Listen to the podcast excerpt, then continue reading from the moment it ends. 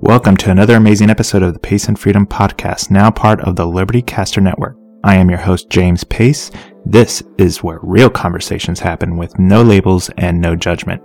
Check out my social media on Facebook, Twitter, Instagram, and YouTube. Subscribe, like, and share to this podcast on Apple Podcasts, Google Play, Stitcher, Spotify, Pandora, and many other podcatchers. Today I have with me Connor Boyack, author of the Tuttle Twins series children's books and we talk about everything that you should not discuss at the dinner table, such as politics, religion, and COVID 19. But before we get started, let's talk about Cash App and how you can get free $5 into your account. What is Cash App? With Cash App, you can send and receive money to and from family and friends for free. Get a free Cash App debit card and make purchases anywhere Visa debit cards are accepted. With Cash App, you can now buy and sell stock on the stock market. You can also buy, sell, and use Bitcoin. To get $5 for free automatically onto your Cash App, simply use the code found in the description below when you sign up. Want more free money? Refer your friends and family. For every person that you subscribe, you get $5 for free onto your Cash App.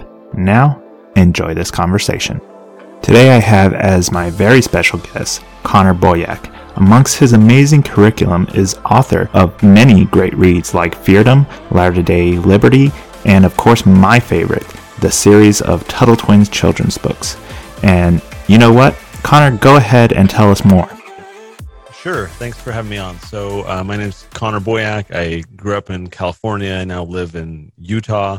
Um, I'm basically a full time freedom fighter. I run a, a, nonprofit that is in the business of changing hearts, minds, and laws in favor of freedom. And uh, that means a lot of public education, a lot of producing educational material. And then we actually draft and um, you know fight for and, and lobby for uh, uh, legal reform and changing laws. And we've changed dozens of laws and had a, a lot of fun doing it. So uh, that's kind of my full time thing. I, have written 21 books, uh, including the Tuttle Twins uh, children's series that you mentioned, and uh, really just passionate about uh, finding unique and, and effective ways to uh, increase our freedom and, and fight big government. There you have it. And, you know, I love it that you're a full time freedom fighter, right? I like how you put that. Uh, it is your full time job. For a lot of us, we have to do this more part time. We we have kind of our full time jobs where some of us, for example, for myself, I've been in the military for 14 years, got out, and I still kind of uh, work with the military in, in some capacity. And it, it's difficult for for some of us that have those type of jobs to kind of fight full time uh, for liberty. A lot of people don't understand us, especially in those industries. How, for those that are awakening to uh, to libertarianism and the libertarian philosophy, how do they go about making it their full time job? Oh, that's an interesting question. Well, maybe the first way I'd answer that is, you know, like Ron Paul. Uh, remember, I was a, a big fan of his presidential campaign and helped a little bit at the time. And he would always get young people asking him, you know, what should I do? And he's always like, I, I don't know.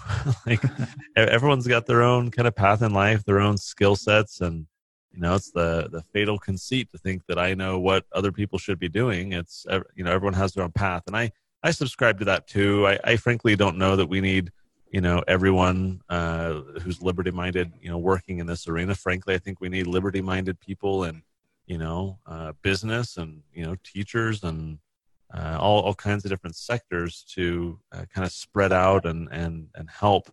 Uh, for those who are interested, um, I think the first thing is you know do you want to be effective or do you want to be kind of a sideline commentator?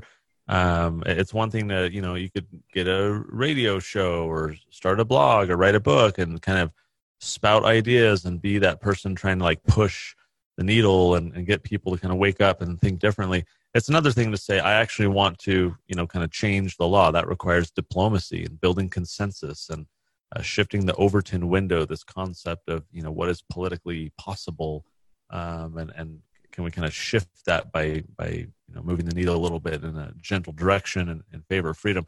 And uh, and that takes a, a different skill set different personality. A lot of liberty minded people are kind of the utopian perfectionist, my way or the highway, liberty, right. you know, give me liberty or give me death uh, kind of people. And then you've got others who are more, um, I don't know if the word is pragmatic or um, kind of uh, incremental uh, rather than utopian. So it really kind of just depends. Um, I used to be kind of the bombastic sideline flame throwing keyboard warrior, uh, you know, on, on Facebook and so forth. And um, decided that I got fed up with uh, just preaching to the choir, and I wanted to actually make a difference and, and change people's hearts, minds, and laws along the way. Um, and that required kind of a shift uh, for me. For those interested in kind of the think tank world, uh, which is uh, what I'm doing and, and, what our organization is, there's actually a, a, kind of right of center, libertarian, free marketish uh, think tank in every state. And you can go to spn.org that stands for State Policy Network. And uh, you can go click on the map, find the group or groups working in your state, and uh, you know reach out to them, connect with them, follow them, uh, learn what they're doing. If it's something you want to get involved with, you know, start the discussion with them and see what their needs are and how you can help. Because uh, those are groups kind of working in in each of your communities uh, to to try and increase liberty at the, kind of the local state level, where I think we can all be far more effective than just you know shaking our fist at the the federal Titanic that's right. sinking and nothing ever changes. So um, I would I would encourage everyone to, to really kind of shift to the local and state level, and and spn.org is a, a good resource to find uh, who in your community is is uh, is working.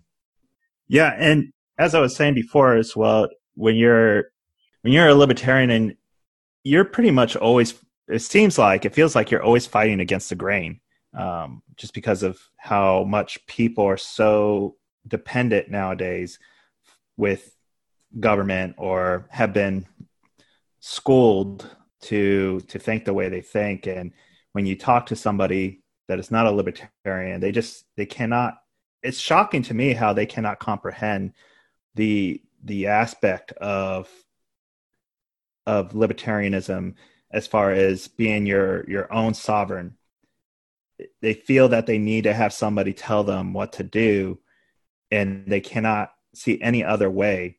And i guess where i'm going with this is when you're a libertarian that is working at a regular business or starting off your own business you want so hard to fight that grain and do what you feel is right. But then you risk you know either losing business going to jail whatever the case may be I hear a lot of libertarians say, you know, you just need to do it. You just need to break the law to be able to live free. What What is your opinion on that? You know, I'm I'm uh, always partial to a little civil disobedience, but uh, but I think it, you have to be very strategic about it. Uh, for example, just before we recorded this uh, podcast, uh, I was reading a, a, news article of a woman uh, in her mid twenties who uh, was giving a given a, a, a, ticket. She was booked on a charge, thousand dollar fine uh, for uh, staging a, a, protest in defiance of Governor Newsom's uh, shutdown order in California. And she had a whole bunch of people at this rally. This was in San Diego, and uh, and you know here's this passionate gal who's you know standing up for her rights. And yeah, she's going to get a lot of blowback from people, um, but she's going to get a lot of support too. And it's tough when you're in business because you kind of have to appease everyone. And if your boss is of a different political persuasion or you are uh, kind of a freelancer and you have clients and you don't want to alienate your clients.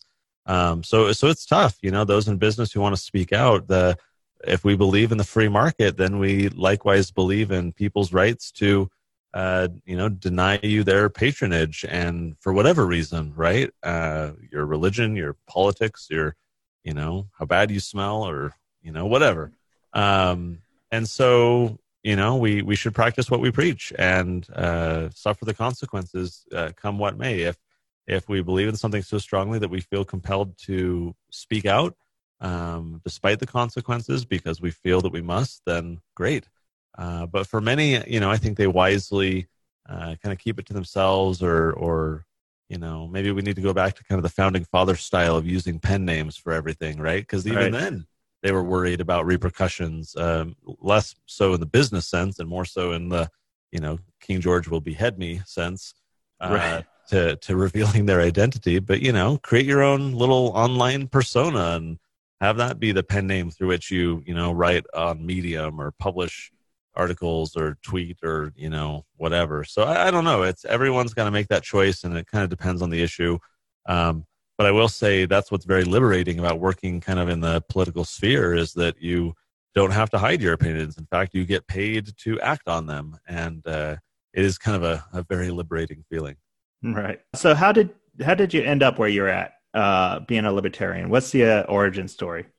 So my origin story is I was invited to a movie screening. This was 2005 or six uh, for a documentary that had just come out called "America: Freedom to Fascism," and uh, this was by the late Aaron Russo wasn't the greatest quality of documentaries, but it was very interesting, and it was his attempt to uh, portray how America had declined from its kind of idealistic, uh, classical liberal, pro-freedom, um, you know, initial position uh, to this kind of uh, corporate fascist, crony capitalist, uh, socialist, you know, welfare system that we have now.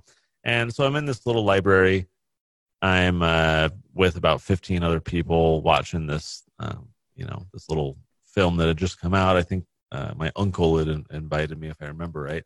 And uh, and there was this guy who was interviewed in it that made a lot of sense. This elderly gentleman, you know, who who is this guy? And the name on the bottom said, you know, Congressman Ron Paul. And so I, I googled Ron Paul, and uh, that was the the beginning of a totally different trajectory in my life at the time, I was a web developer. I was uh, just graduating college at Brigham Young University, and uh, I was just kind of a computer nerd who had kind of this very, uh, um, you know, nascent uh, developing interest in American history and and, and politics, uh, but it was very minimal. And and so I found Ron Paul, and I went and I watched a ton of his uh, C-SPAN videos of his um, his speeches. I grabbed a book of his um, and uh, you know just started consuming all sorts of stuff. And then of course he had a recommended reading list which sent me down the rabbit hole in many different ways. And and uh, and that was kind of my ron paul was was basically the my main introduction to the the liberty movement yeah you know i hear that a lot. A lot of uh, ron paul really brought a lot of people into the movement. For myself uh, i think for me it took a little bit longer and what it was is I started having these more libertarian ideas while I was in the military as I got to meet a lot of people from different parts of the country, even uh, of the world, and realized that everything that was kind of taught to me was not necessarily necessarily true. Uh, yeah. Uh, I, you know, I was raised uh, a neoconservative. My dad, my grandmother, the whole family were just conservative Republicans, and we would watch Sean Hannity every night, and they would be yelling at the TV and cheering him on. And it was just, I, it was funny because I grew up with that, but I never really felt comfortable with it. And it wasn't until I joined the the Navy and I started meeting other people, I started realizing, wow, you know, I now I I kind of see and when I typed in on Google the things that I believed in, that's how you know libertarianism popped up, and I kind of got hooked from there. Cool. Uh, I want to go into religion a little bit. So we talked before this recording, and uh, you know, you and I shared that we we both have um, some origin in the LDS community. You're LDS, uh, an active LDS. For those that don't know it, uh, LDS is this uh, Latter Day Saints uh, church, uh, also known as Mormons. I believe the recently the presidency of the church doesn't want us using the word Mormon, correct, for LDS. Uh, yeah, I guess they've shifted away from that a little bit. Yeah, and uh, I was LDS from 2010 to roughly 2015. and the reason I kind of started leaving it is because of the whole not feeling comfortable being a libertarian around a, a lot of people being more conservative and uh, not really feeling accepted, I guess. how how do you do it? Uh, is it just different in your community, or for you it doesn't really matter? They're kind of two independent things. How how does that work for you? Um, you know, my my political views and my religious views are very intertwined. Um, I I basically am libertarian because I uh, believe in Jesus Christ and because I believe have the the religious beliefs that I do. I I believe the the Bible and the scriptures really have a lot of relevance. You know, when Jesus says, uh, "Render unto Caesar that which is Caesar's, and render unto God that which is God's," I don't think anything is Caesar's.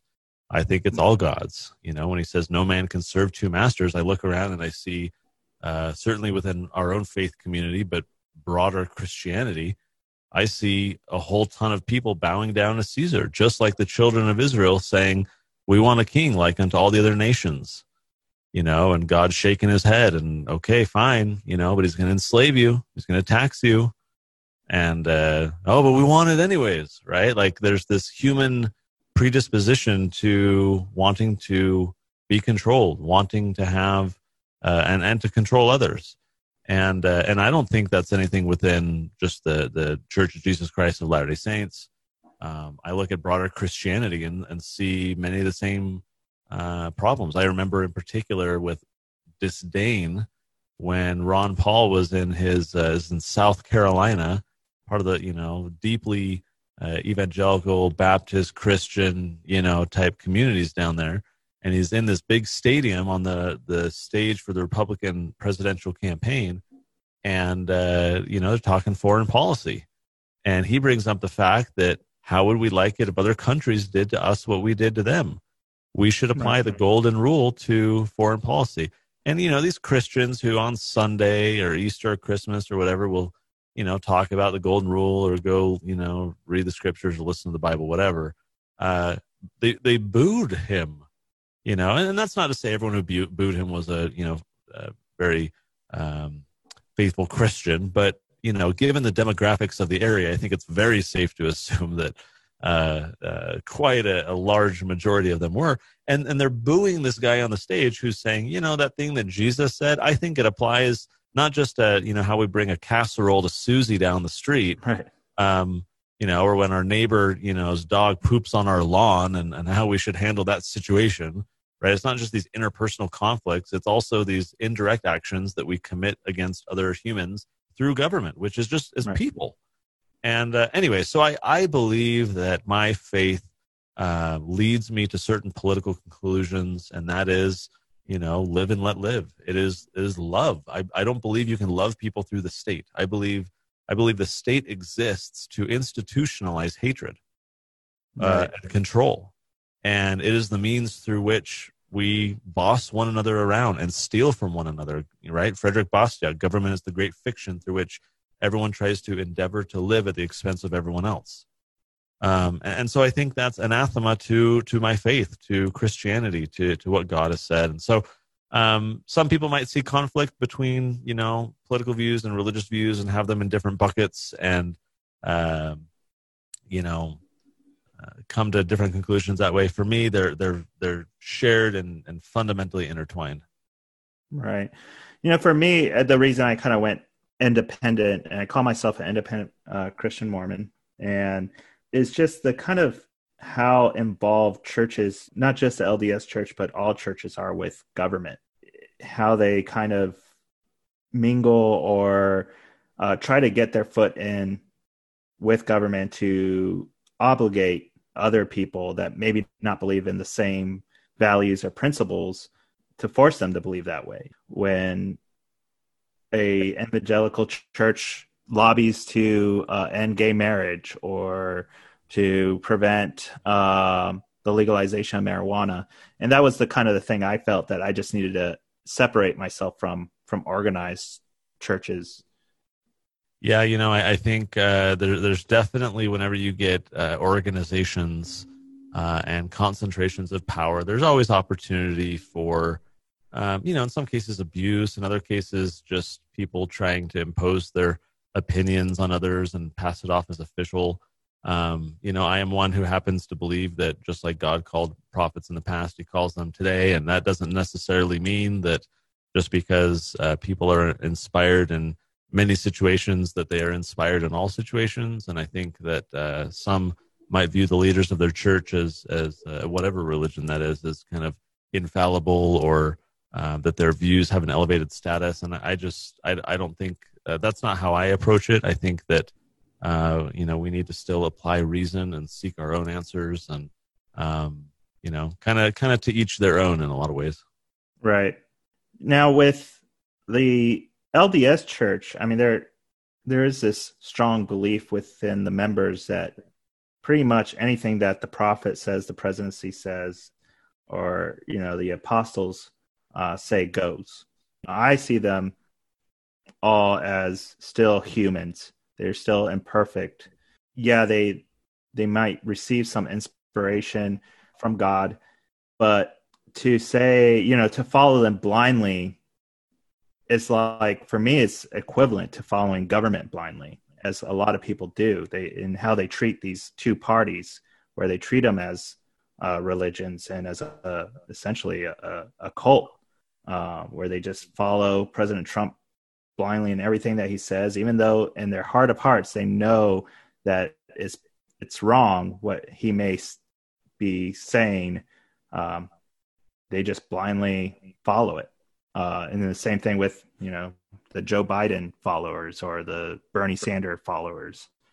So I guess where I'm going with that is for members of any religion that are so blindly following these um, leaders, do, doesn't don't the leaders have an obligation to kind of be a little bit more humble and say, not every I'm not perfect. You know, that's an interesting question. I, I think certainly the political figures love kind of being worshipped. I mean, Caesar wants worship uh, and wants adoration and wants support and power and and certainly you know the historical Caesars, but but the Caesars of our day as well. I, I think it's natural for people to want that type of attention and affection, and so I think it's a rare political character who's willing to kind of say, "Oh no, you know, don't." don't support me like that. And I mean, even right now in, in my state in Utah, there's these kind of interim elections going on where people are seeking election to be kind of the presidential elector and the national delegate and the this, that, and the other.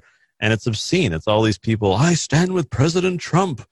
You know, I, I've supported Trump since the beginning. And they're like bending over backwards to outcompete uh, the degree to which they stand with our president mm-hmm. um, and, and completely abandon, you know, any fidelity to principles or any nuance of like, well, I don't like these 18 things that he did, but all these other ones are okay.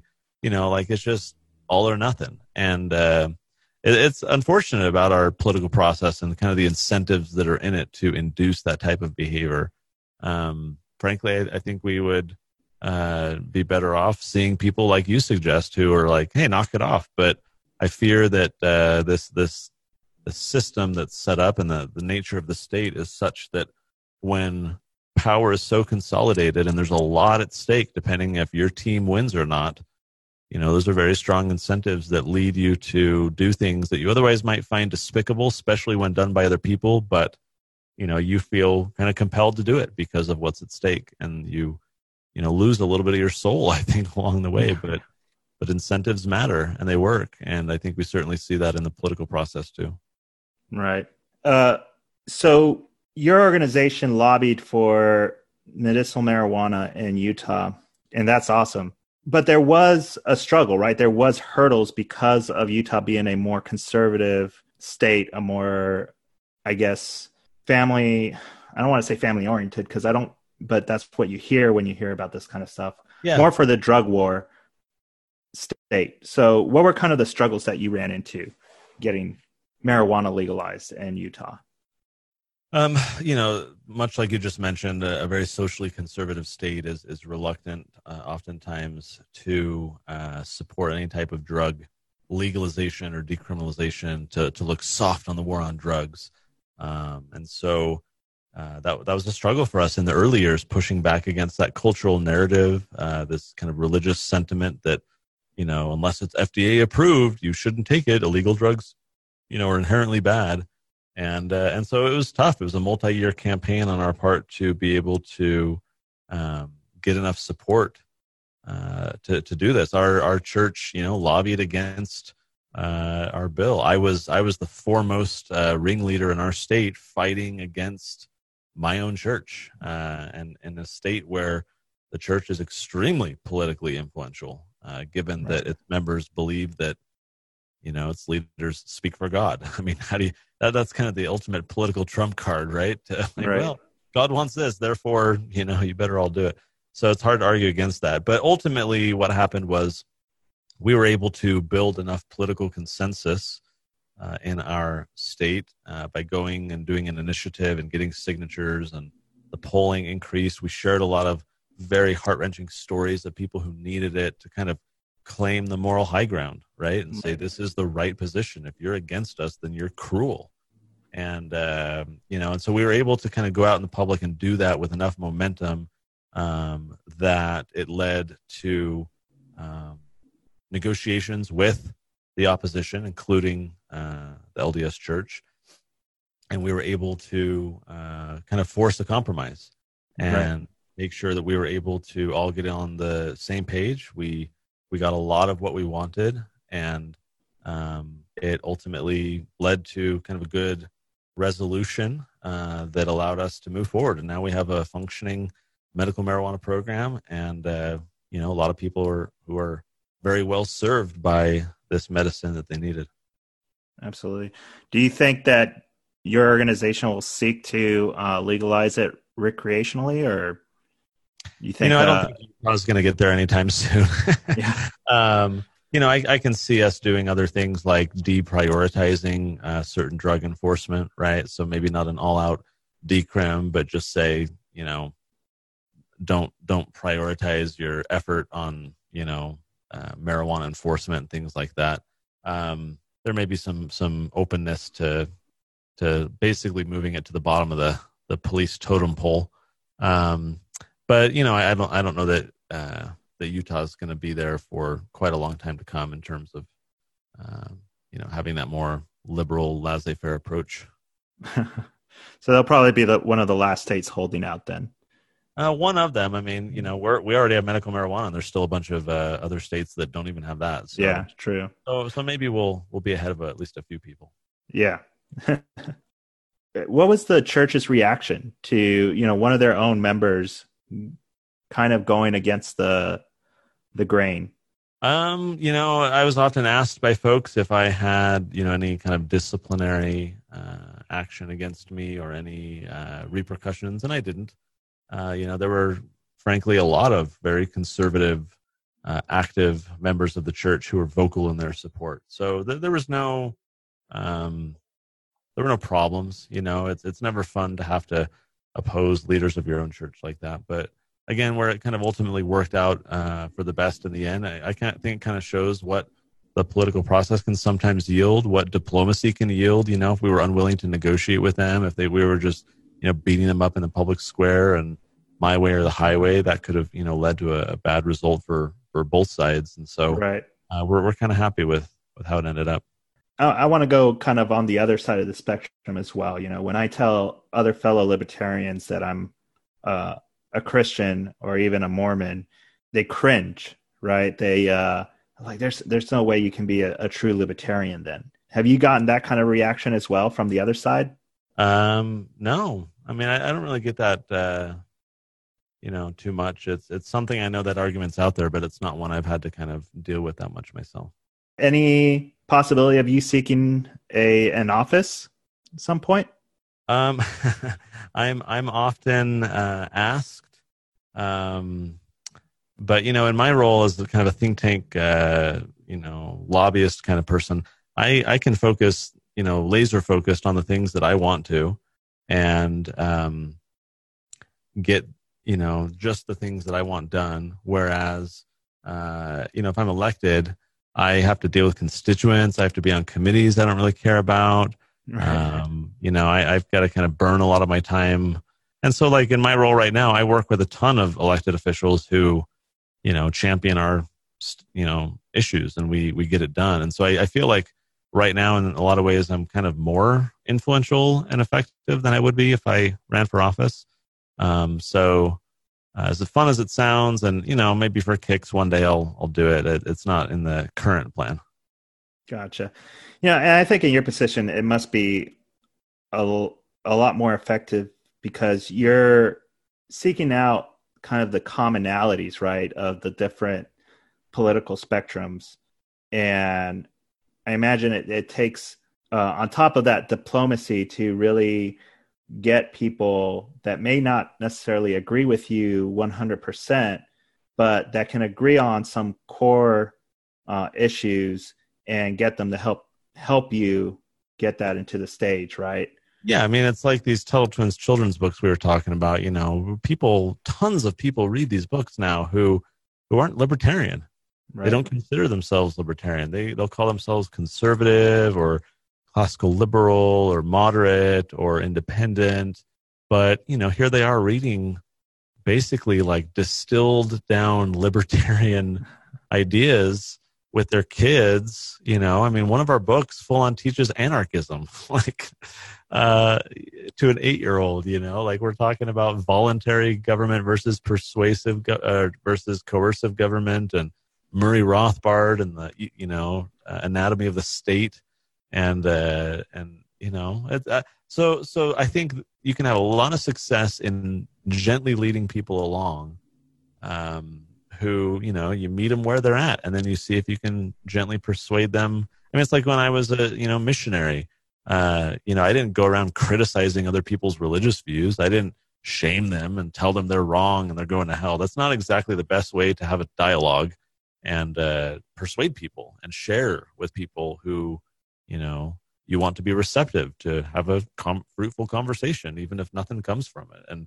uh, you know you you kind of build on you have to have a relationship of trust. You find commonalities. You say well what, what do we believe in that's the same? Oh that's great. Tell me your perspective. And oh well here's mine. And how did you come to that? and so on and so forth.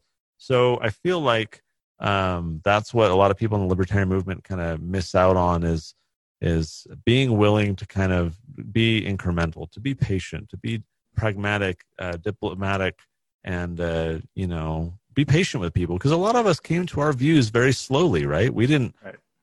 We weren't born libertarian, and and so we've had transitions. Why why why wouldn't we allow for other people to kind of uh, have the same intellectual transition trend, uh, transition in our direction that we ourselves had? And so it's something that I feel very strongly we need to always be trying to um, you know be very tolerant of other people's views and, and find where we can agree.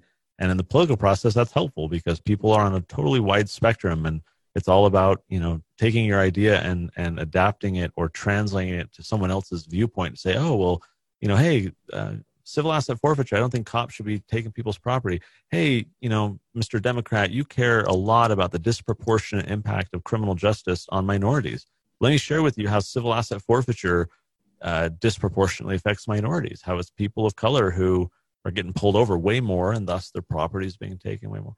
And so, when you can kind of adapt your views and something that is very principled libertarian to someone else's viewpoint, I think that's when you can be very effective.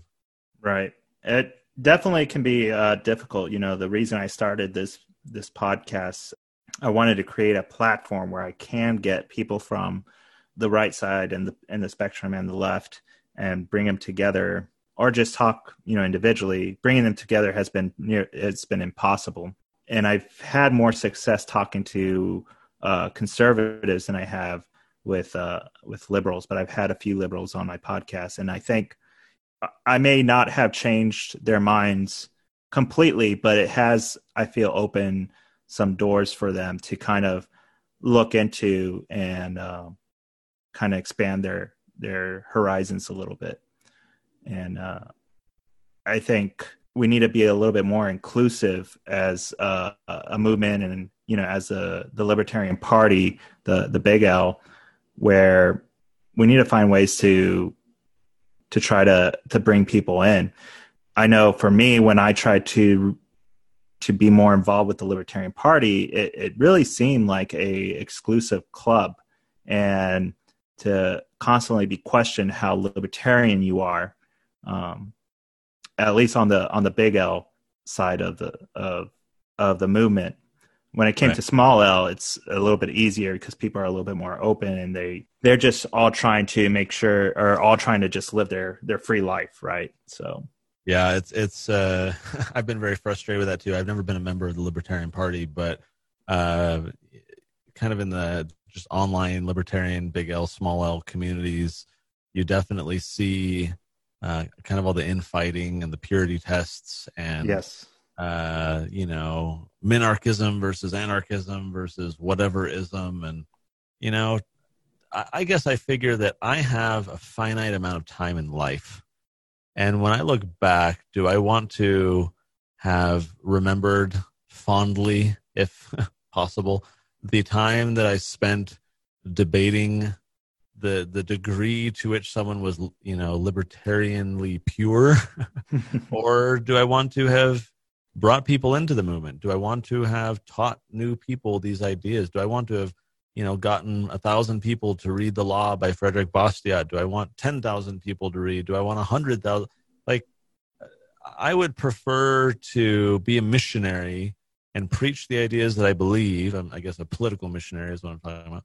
Than to sit in a group of people who already agree with me to find where we disagree. Right. And, you know, some people, I guess, just have not come to that conclusion themselves and they want to be correct and pure and, and prove others wrong and whatever. I, I don't know to what end. Um, I just, you know, I, I have limited time in life and uh, energy to burn. And man, I would love to actually increase, uh, you know, grow the movement and uh, introduce more people to these ideas, even if they only end up agreeing with 80% of them. Right. Um, you know, better that than, you know, a bunch of Alexandria Ocasio Cortezes and, you know, democratic socialists that are being pumped out of our public schools. I mean, there's work to do, people, right? Like, why are we nitpicking at one another? Let's go out there and actually, you know, compete for the hearts and minds of, of the people who are going to soon oppress us through voting because they've been led to believe that, you know, they can and should. And uh, I, I just have no patience for it anymore. So we're kind of towards the end of our conversation here, and I really wanted to talk really quick. Uh, I think it's pretty important. One book that I've that I've read of yours is uh, Feardom, mm. um, and it almost seems like you pretty much predicted what was going to happen uh, with this uh, coronavirus. How government just kind of and it's history, right? Uh, you know, it seems like we continuously repeat history, mm-hmm. and here we are. We have this coronavirus pandemic going on, and government is really, really milking it, right? They're using that fear, and granted, you know, this virus is a scary virus. Uh, I, I'm not one of those that you know thinks that it's all a hoax or this is just more than what it is, but there the government has used the fear to really get things that I don't think they would have ever been able to get in uh, into law or into effect if it weren't for this coronavirus. Right. And uh, what kind of, I guess, things have you seen that is not coronavirus related that government has pushed in? Because I try to explain it to people and I don't think they really get it. So it's it's tough, right? Because as you point out, this has happened throughout history. Uh, when I wrote Feardom, it was by no means this like prophetic look into the future of the way it would be just in a few years after I wrote the book. No, like it was really just here's how it kind of always is, right? Like right. we we get scared or uh, you know we're we're told to be scared about some hobgoblin, and uh, then you know mighty government comes to the rescue and has the plan. And if only you'll you know let us uh, you know feel between your underwear and your jeans you know we'll be able to keep you safe. Uh, if only we can scan you naked you know and radiate your bodies you'll be safe. And and on and on and on and on. And and uh, and so yeah like throughout history and I mean 9/11 was certainly one of the prime examples that I shared in in that book Feardom because it right. was such a, a bold step forward for uh, losing our freedoms and the Patriot Act and so forth. And I think, as you point out, we're seeing it right now with with coronavirus as well. The the degree to which not only are people willing to support big government solutions, but I think unlike any other time in American history, uh, we've now seen uh, snitching right? We, we've seen not just like, oh, sure, I'll do this because I'm supposed to. Now you get kind of the Karens of the world out there, right? Which, by the way, I feel sorry for anyone named Karen now because I know it is like the, the perfect meme now to describe those types of people. And, and I apologize to all the amazing Karens. Maybe change your name or something because because now we live in a world of, of you know Karens. And and these people who are like, oh, I, I see someone over there insufficiently complying. They're not afraid enough I'm going to call this hotline. I'm going to shame them online. And uh, this is kind of a unique development, I think, in American culture. And uh, I think social media definitely exacerbates it. And, uh, you know, it's very troubling to think, uh, sure, like, I, I, don't think that, you know, World War III or a dictatorship or whatever is coming in the immediate future as a result of coronavirus. Uh, what I do feel like is the temporary measures that are being enacted right now uh, though they will, you know, eventually expire. The shutdowns will expire. People will get out, get back to work at some point. Um, I do feel that what is happening right now is that a precedent is being set. Right, we are getting used to a certain way of things. We are acclimatized to a new status quo. That next time it happens, and then a degree further, it won't be perceived as that bold a step because oh, been there, done that, and life didn't end. Therefore, you know, the frog in the the pot of boiling water is used to that. So what's one degree more?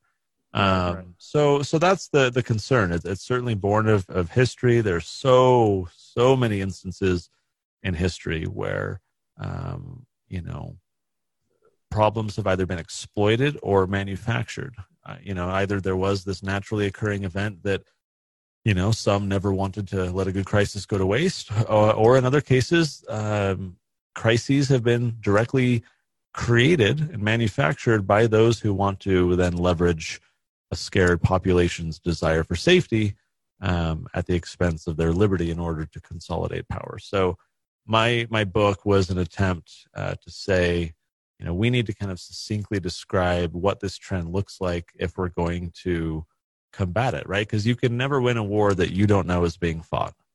If you don't understand that there is a psychological war going on all the time by quote unquote the powers that be, you know, by the establishment, the elite, the whatever you want to call it, if you don't understand that there are other people who want to control you at your expense for their benefit, uh, then you've already lost.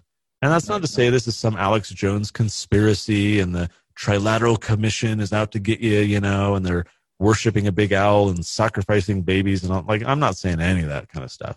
I'm talking in a very reasonable way to say, history informs us very clearly, if you're willing to give it even a cursory review, um, that people respond to incentives. And when people in power want to retain that power, um, they then want to expand that power. And how do you do that if the population is unwilling? Well, you appear to have a plan. You appear to be uh, a savior. You look at Governor Newsom in California right now, he is the top governor of all the states, with many not far behind, that has had a massive surge in popularity. Right. He was polling in the 40s before uh, coronavirus. Now he's polling in the 80s. Uh, most of the other Democrat governors have also seen 20 to 30 percentage point spreads increases since before coronavirus because everyone is now, oh, we need the strong man. We need the, the person with the plan. You look at Bush before 9 11 versus Bush after 9 11, right? People, right. you know, couldn't stand him. His polling, his favorability ratings were low. And all of a sudden something bad happened. Therefore, you know, I like him you look at the polls about trust in government, and I, I share this stuff in, in Feardom in the book. Um, you look at the polling numbers of, of, government and trust in government, and it's always rock bottom. But then after a crisis happens, it skyrockets. Literally, that's happening right now. You look at the poll numbers about favorability and trust in the like the CDC, right? Uh, and it's it's just mind blowing to see that when people are scared, they're willing to trust authority, and authority knows that. People who aspire to to have authority over others, they understand how this works, even if only subconsciously. And and that trend, that pattern over time repeats, it increases. Um, and so again, if we don't even know this is happening, we've already lost. Uh, but the the first uh, part of the plan is to simply understand that this is even happening. It's uh, it, I think it's uh, incumbent upon all of us to to kind of wake up and realize what is happening around us before we can actually respond to it and prepare our families, defend our freedoms, whatever you're called to do. You know, the first step is to, to wake up. Right. You know, I, I, really find this kind of a perfect opportunity for libertarians um, to really shine and really move forward further than ever before with the libertarian movement. Uh, you would think, anyways, with not government shutdown, but business shutdowns and stuff like that, you would think that we would encourage more businesses to to rebel and stay open anyways. Uh, you would see a lot more businesses opening and def- defying uh, governor governor newsom. And uh, we're just not seeing it. They're they're willing to go into bankruptcy or worse right. just to uh, to quote unquote stay safe. And it's it's just mind um, blowing right? Because you can i was trying to explain this to somebody today you can still run your business and be safe right? What's the extra step to sanitize your your workspace and uh, you know maybe limit numbers uh, number of people at a time in your business limit hours whatever you need to do right? But not put yourself into the mercy of the government. Um, it's just kind of mind-blowing. Yeah i, I think definitely um, it is a good time for libertarianism especially like even stuff like homeschooling you know? It's uh, i was reading a poll earlier showing uh, that the interest in homeschooling has skyrocketed now that people have been compelled to kind of experiment with it, right? They're like, oh, well, this isn't so bad. And my kids kind of like it. And we've kind of figured out a routine that works. So, um, you know, there, there are dark clouds out there uh, for sure, uh, economically or, you know, health reasons as well. But there's silver linings too. And uh, I'm one who tries to find opportunities in everything happening. Uh, it's not to kind of discount or or disregard the bad uh, that we're trying to all get through, but um, I do think what's happening right now does present some opportunities. I think it does afford us many examples of big government run amok, of right. central planning gone wrong. Um, especially when you have kind of the the placebo uh, countries out there who aren't doing these full shutdowns, you know, and it's going to be very interesting to compare data and say, why did we ruin our whole economy? We didn't need to. Right. And uh, it remains to be seen if we'll kind of, you know, challenge and, and hold accountable those who were at the helm. Um, I think history teaches us that that rarely happens. Yeah. Uh, you know, we don't often throw the bums out as, as often as we should, but um, but no, for those who care deeply about these these ideas, at a minimum, they present an opportunity to talk to our kids about what's happening in the world, help them understand these trends, help them have a mindset uh, that will prepare them for the future challenges that are going to come. There's going to be future problems. We're going to get through this one, and and what better a time to sit down as a family and and talk about what's happening in the world and uh, you know the destructive mindsets and ideologies and plans and so forth uh, to help you know wake up our kids and help them have a, a better kind of perspective on the world and, and those who are trying to you know control them. Um, I, I, think it's something that we all ought to be doing, and, and that's you know part of the reason I started writing the Tuttle Twins books was to facilitate some of that dialogue and help you know parents have some of these deeper conversations. So I've seen a lot of it happening just in people who are already kind of families in our network of, of reading these books and stuff. It's been awesome to see the questions that kids are asking and they're curious and if we kind of equip these parents with the right you know vocabulary and the right uh, materials and stuff you can have some amazing conversations along the way absolutely. Uh, yeah, I mean, as I said before, my my daughter loves the Tuttle Twins. I'm planning to buy some more of those books for her. Uh, she's read The Golden Rule and um, I believe it's uh, Show Business. Yeah, I was just going to say we've got 11 books now uh, total at this point in our children's series, and I guess for the listeners, since since you know, uh, each of our books is based on an original book. Uh, so we basically take like libertarian classic, you know, books and, and essays and so forth and turn them into children's versions and, and not necessarily just libertarian. It could be like Austrian economics and stuff like that. So, you know, we've got uh, The Law by Bastiat. We've got uh, Economics in One Lesson by Hazlitt. Atlas Shrugged by Ayn Rand, uh, The Road to Serfdom uh, by Hayek. We've got uh, uh, A Foreign Policy of, of, of Freedom by Ron Paul, which is where we talk about the non aggression principle and the golden rule. Uh, we've got uh, The Real History of Underground Ed- uh, Education by John Taylor Gatto. I mentioned the Murray Rothbard book, Anatomy in One State. So basically, we take these like these these impactful, deep, profound books and and turn them into children's stories to convey the same ideas. And then at the end of the book, we say, hey, if you like reading this, you know, go check out the the adult version upon which this is based. So the parents, you know, you can right expose them and, and get them to keep reading if, if they're new to this issue. And I can't tell you how many parents, I mean, literally um, at least every other day, if not more, we get a message from a parent saying something to the effect of, oh my gosh, I learned more in those books than I ever learned in school on these types of issues. Like right. this all made sense to me. It never made sense before. And now I get it. Or now I've learned all these like economic concepts that I never was exposed like all the time. And I'm just like, you know, here's the failure of the public education system on display. And uh, you know, these parents are never going to go read, you know, economics in one lesson if you give it to them for Christmas. Right. But if you give them a little kids book that they can, you know, read a fun story with their kids, have a shared bonding moment, and learn together, man, they gobble it up. And and I think it's great, right? Because I think that's one way that we can kind of grow the movement and get more people uh, learning about and believing these ideas. Yeah, and I, you know, I even thought about it. I thought about sending the the Tuttle Twins to a bunch of people that I discuss libertarianism with, and maybe uh, it'll help them, you know, along the way. Yeah, for sure. Uh, go ahead and give a, a plug in. How can people find you? Um, and what can they do to, uh, to help you spread the word of liberty? Well, thanks again for having me on. Um, you know, TuttleTwins.com, uh, T U T T L E, TuttleTwins.com is the best way to find the books. You can get the whole set and free workbooks and a discount and everything else. And so, for listeners who uh, don't yet have them, encourage you to go pick them up for your kids, grandkids, neighbors, whoever. Uh, you can find me at connorboyack.com. That's Connor with an O.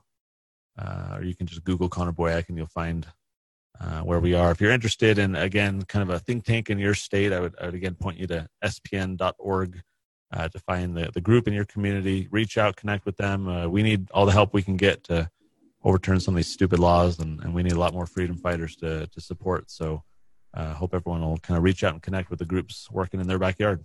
Awesome. Thank you so much for being on. It was a great honor and privilege, and uh, it was a lot of fun. Thank you. Thanks for having me.